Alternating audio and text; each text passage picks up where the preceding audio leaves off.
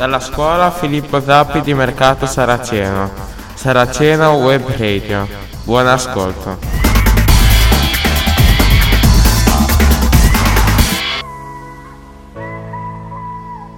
Buongiorno a tutti, sono Giada di Saraceno Web Radio.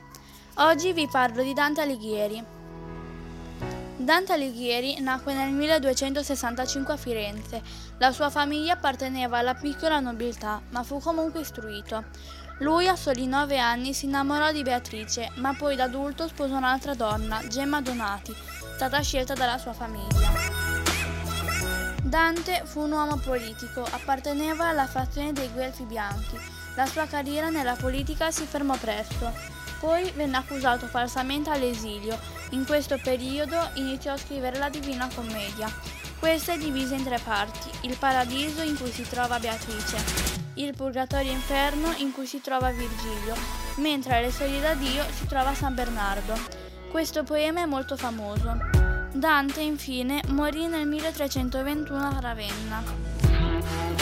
Da Giada è tutto, da Saraceno Web Radio un saluto a tutti quanti, ciao!